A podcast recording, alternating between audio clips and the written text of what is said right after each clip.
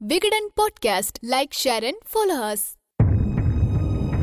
உலக சரித்திரத்தையே மாற்றியமைத்த நபர் அடால்ஃப் ஹிட்லர். ஹிட்லர் ஆரம்பித்து வைத்த இரண்டாம் உலகப் போர் காவு வாங்கியது எவ்வளவு உயிர்களை தெரியுமா? சுமார் ஆறரை கோடி பேர். இதில் மிகப்பெரிய சோகம் என்னவென்றால் இறந்தவர்களில் சுமார் ஐந்து கோடி பேர் எந்த வம்பு தும்புக்கும் போகாத பொதுமக்கள். போரினால் இறந்தவர்களின் கதைகளை விட ஹிட்லர் தன் நாட்டின் சொந்த மக்களுக்கு எதிராக செய்த இனப்படுகொலை கொடுமையானது. இதை பற்றி இப்போது கேட்டாலும் ஈரக்குலை நடுக்கம் எடுக்கும். யூதர்களை துரோகிகள் என்று முத்திரை குத்தி ஹிட்லர் ஆடிய கொலைவெறி ஆட்டத்தைப் போல ஒரு கொடுமை உலக சரித்திரத்தில் இதுவரை நடந்ததில்லை. யூதர்களை கொலை செய்வதற்கு என தனி அமைச்சகம். யூத மக்களை கொலை செய்வதற்கென்றே நாடு முழுவதும் மரண தொழிற்சாலைகள். நாள் ஒன்றுக்கு குறைந்தபட்சம் இரண்டாயிரம் யூதர்களை கொன்று குழியில் போட வேண்டும் என்று இலக்கு. இந்த மரண தொழிற்சாலைகளில் கொன்று குவிக்கப்படும் யூதர்களை நாஜி படையினர் கணக்கு வைத்துக் கொள்ளும் முறை அலாதியானது. கைதாகும் போதே யூதர்களின் கை அல்லது கால்களில் ஒரு செப்ப வளையம் மாட்டப்படும். பல சித்திரவதைகளுக்கு பிறகு அவர்கள் கொல்லப்பட்டதும் பிணங்கள் மொத்தமாக ஓரிடத்தில் குவிக்கப்பட்டு கொளுத்தப்படும். அவர்கள் சடலங்கள் சாம்பலானதும் சாம்பலில் இருந்து பிரித்து எடுக்கும் வளையங்களின் எண்ணிக்கையை வைத்து இன்று எத்தனை பேரை கொன்றோம் என நாஜிப்படை கணக்கு எழுதிக் கொள்ளும். நினைத்து பார்க்கவே நடுக்கம் எடுக்கும் ஹிட்லரின் மிருகத்தனமான ஆட்சியில் இறந்து போன யூதர்களை விட உயிரை கையில் பிடித்துக் கொண்டு கஷ்டப்பட்ட யூத மக்கள் பட்ட சித்திரவதை சித்திரவதைதான் அதிகம். சரி ஹிட்லருக்கு யூத மக்கள் அப்படி என்னதான் துரோகம் செய்தார்கள்? ஹிட்லர் தனது நாஜிக் கட்சியினரிடையே கேள்வி பதில் பாணியில் ஆற்றிய இந்த உரையை தெரிந்து கொண்டால் உங்களுக்கு புரியும். எனதருமை ஜெர்மன் மக்களே முதல் உலகப் போரில் நாம் தோல்வியடைந்தோம். நம் வசம் இருந்த நிலப்பகுதிகளை இழந்தோம். எதிரி நாடுகளுக்கு போரில் ஏற்பட்ட இழப்புகளுக்கு நாம் பொறுப்பேற்றுக் கொண்டு இப்போது அதற்கு நஷ்டஈடு கொடுக்கிறோம். இந்த கடன் சுமை நமது வசதிகளை பறிக்கிறது நமது தலைச்சுமையை கூட்டுகிறது. அதோடு இது நமது சுய கௌரவத்தின் மீது சகதியை வாரி அடிக்கிறது. இதற்கு யார் காரணம்? இப்படி ஹிட்லர் கேட்கவே ஆட்சி முறை என ஹிட்லரால் மூளைச்சலவை செய்யப்பட்ட கட்சியினர் கோஷமிட்டார்கள். அதற்கு ஹிட்லர் இந்த ஆட்சிக்கு பின்னணியில் இருப்பவர்கள் யார் என்கிறார்? யூதர்கள் என்று பதில் வருகிறது. இந்த துரோகிகள் பிரச்சனைக்கு நாம் கடைசி தீர்வு கண்டாக வேண்டும் என்று ஹிட்லர் கட்டளையிட கட்சி தொண்டர்கள் இனவெறியோடும் கொலை வெறியோடும் அந்த இடத்தை விட்டு புறப்பட்டு விட்டார்கள். மனிதர்களை கொல்ல எத்தனை முறைகள் இருக்கிறதோ அத்தனை முறைகளையும் ஹிட்லரின் படை யூதர்களை கொல்ல கையாண்டது. இதில் கேஸ் சாம்பர் முறை விசித்திரமானது.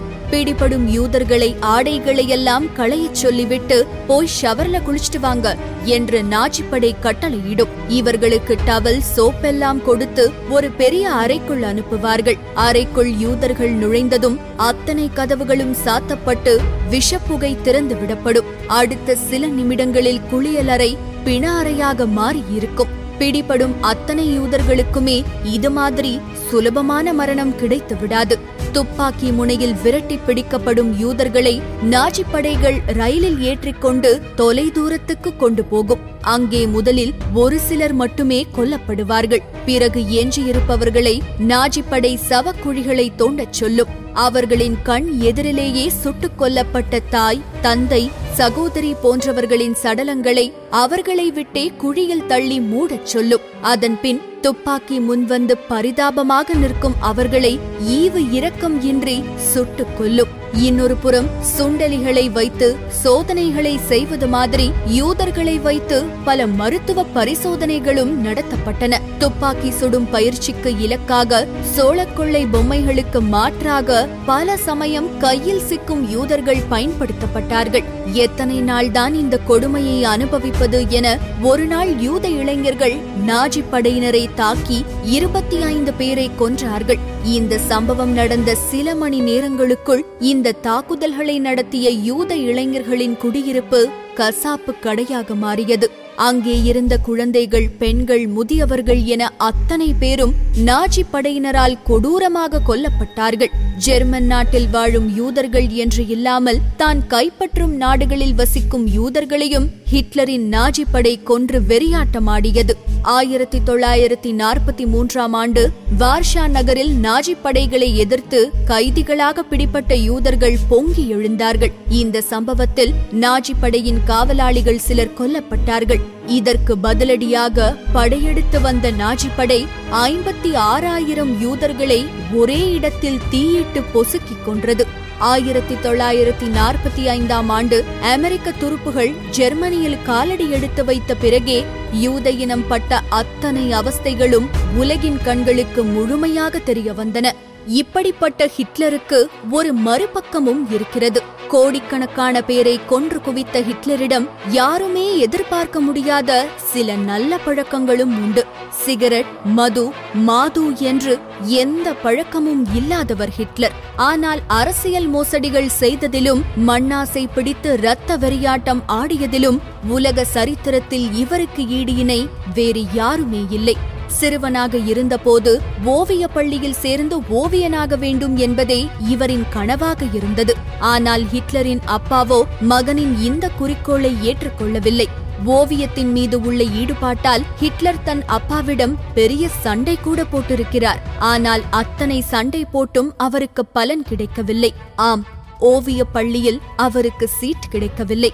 ஓவியம் வரையத்தான் ஹிட்லருக்கு கொடுத்து வைக்கவில்லையே தவிர நாடுகளின் வரைபடங்களை மாற்றி எழுதும் வல்லமை பிற்காலத்தில் அவருக்கு கிடைத்தது. போலந்து செக்கோஸ்லோவாக்கியா ஹங்கேரி என உலகத்தில் உள்ள பல நாடுகளின் எல்லைக் கோடுகளை அவர் ராணுவத்தின் துப்பாக்கி முனையால் மாற்றி வரைந்தார். சிறுவயதில் சோம்பேறியாக பொறுப்பில்லாமல் ஊர் சுற்றி திரிந்த ஹிட்லரின் இளமை பருவத்தை பற்றி படித்தால் இவரா உலகத்தை ஆட்டுவித்தார் என்று வியப்பு தோன்றும். பள்ளிக்கூடத்துக்கு போகாமல் வேலைக்கு போகாமல் ஊர் சுற்றி வந்த சிறுவன் ஹிட்லர் பணம் தேவைப்படும் போது மட்டுமே சின்ன சின்ன வேலைகளை செய்வாராம். குளிர் பிரதேசமான அந்த நாட்டின் இரவு நேரங்களில் ஏழை எளியவர்களுக்காக சுட சுட சூப் ஊற்றுவார்கள். வரிசையில் நின்று அதை வாங்கிக் குடிக்கும் அளவுக்குத்தான் அப்போது ஹிட்லரின் வசதி இருந்தது. என்றாலும் ஜெர்மானியனான தனக்கு ஒரு யூதரோ வேறு இனத்தவரோ வரிசையில் நின்றால் ஹிட்லருக்கு பொறுக்காது. எந்த இனமும் சரிசமம் இல்லை. தனது இனம்தான் உயர்ந்தது என்ற கருத்து அவரின் அடி மனதில் பதிந்தது இந்த பருவத்தில்தான். ஆயிரத்தி தொள்ளாயிரத்தி பதினான்காம் ஆண்டு உலகப் போர் மூண்டது. ஹிட்லர் ஒரு சாதாரண சிப்பாயாக ராணுவத்தில் சேர்ந்தார். அங்குதான் ஹிட்லரின் வாழ்க்கை திசை மாறியது. இல்லை உலகத்தின் நடப்புகளே திசை மாறின இத்தனைக்கும் ராணுவ வாழ்க்கையில் கூட அவர் பிரமாதமாக எதையும் சாதித்து விடவில்லை. முதல் உலகப் போர் முடிந்ததும் ஹிட்லர் ஜெர்மானியர்களின் இன உணர்வை தூண்டிவிட்டு பிரச்சாரம் செய்தார். இத்தனை நாட்களாக ஹிட்லருக்குள் அடங்கிக் கிடந்த பேச்சாற்றல் அப்போது விஸ்வரூபம் எடுத்தது. Hitler national socialist German workers party என்கிற கட்சியை தொடங்கினார். சுருக்கமாக நாஜி. ஆனால் ஆயிரத்தி தொள்ளாயிரத்தி இருபத்தி ஒன்பது வரை ஹிட்லரை ஜெர்மானியர்கள் சீரியஸாக எடுத்துக்கொள்ளவே இல்லை. ஆயிரத்தி தொள்ளாயிரத்தி முப்பதாம் ஆண்டு ஹிட்லருக்கு ஒரு லக்கி பிரைஸ் அடித்தது. ஜெர்மனியும் மற்ற ஐரோப்பிய அமெரிக்க நாடுகளைப் போலவே பெரிய அளவில் பொருளாதார வீழ்ச்சி கண்டது. இதனால் பாதிக்கப்பட்ட மக்களின் கோபம் ஆட்சியாளர்களின் மீது திரும்பியது.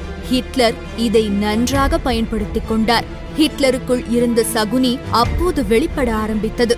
ஜெர்மன் நாடாளுமன்றத்தை ஹிட்லர் தனது நாஜி படையினரை விட்டே கொளுத்துவிட்டு பழியை எதிரிகளின் மீது போட்டார். மக்கள் மேலும் ஹிட்லரின் பக்கம் சாய்ந்தார்கள். இன்னொரு புறம் ஹிட்லரின் மேடை பேச்சு திறன் பெருவாரியான ஜெர்மானியர்களை ஹிட்லரின் பக்கம் ஈர்த்தது. வேலை வெட்டி இல்லாமல் தருதலையாக ஊர் சுற்றிக் கொண்டிருந்த காலத்தில் ஹிட்லருக்கு நிறைய அவகாசம் இருந்தது. அந்த சமயத்தில் அவர் படித்த சரித்திர புத்தகங்கள் மேடையில் அழகாக பேச இவருக்கு பயன்பட்டன.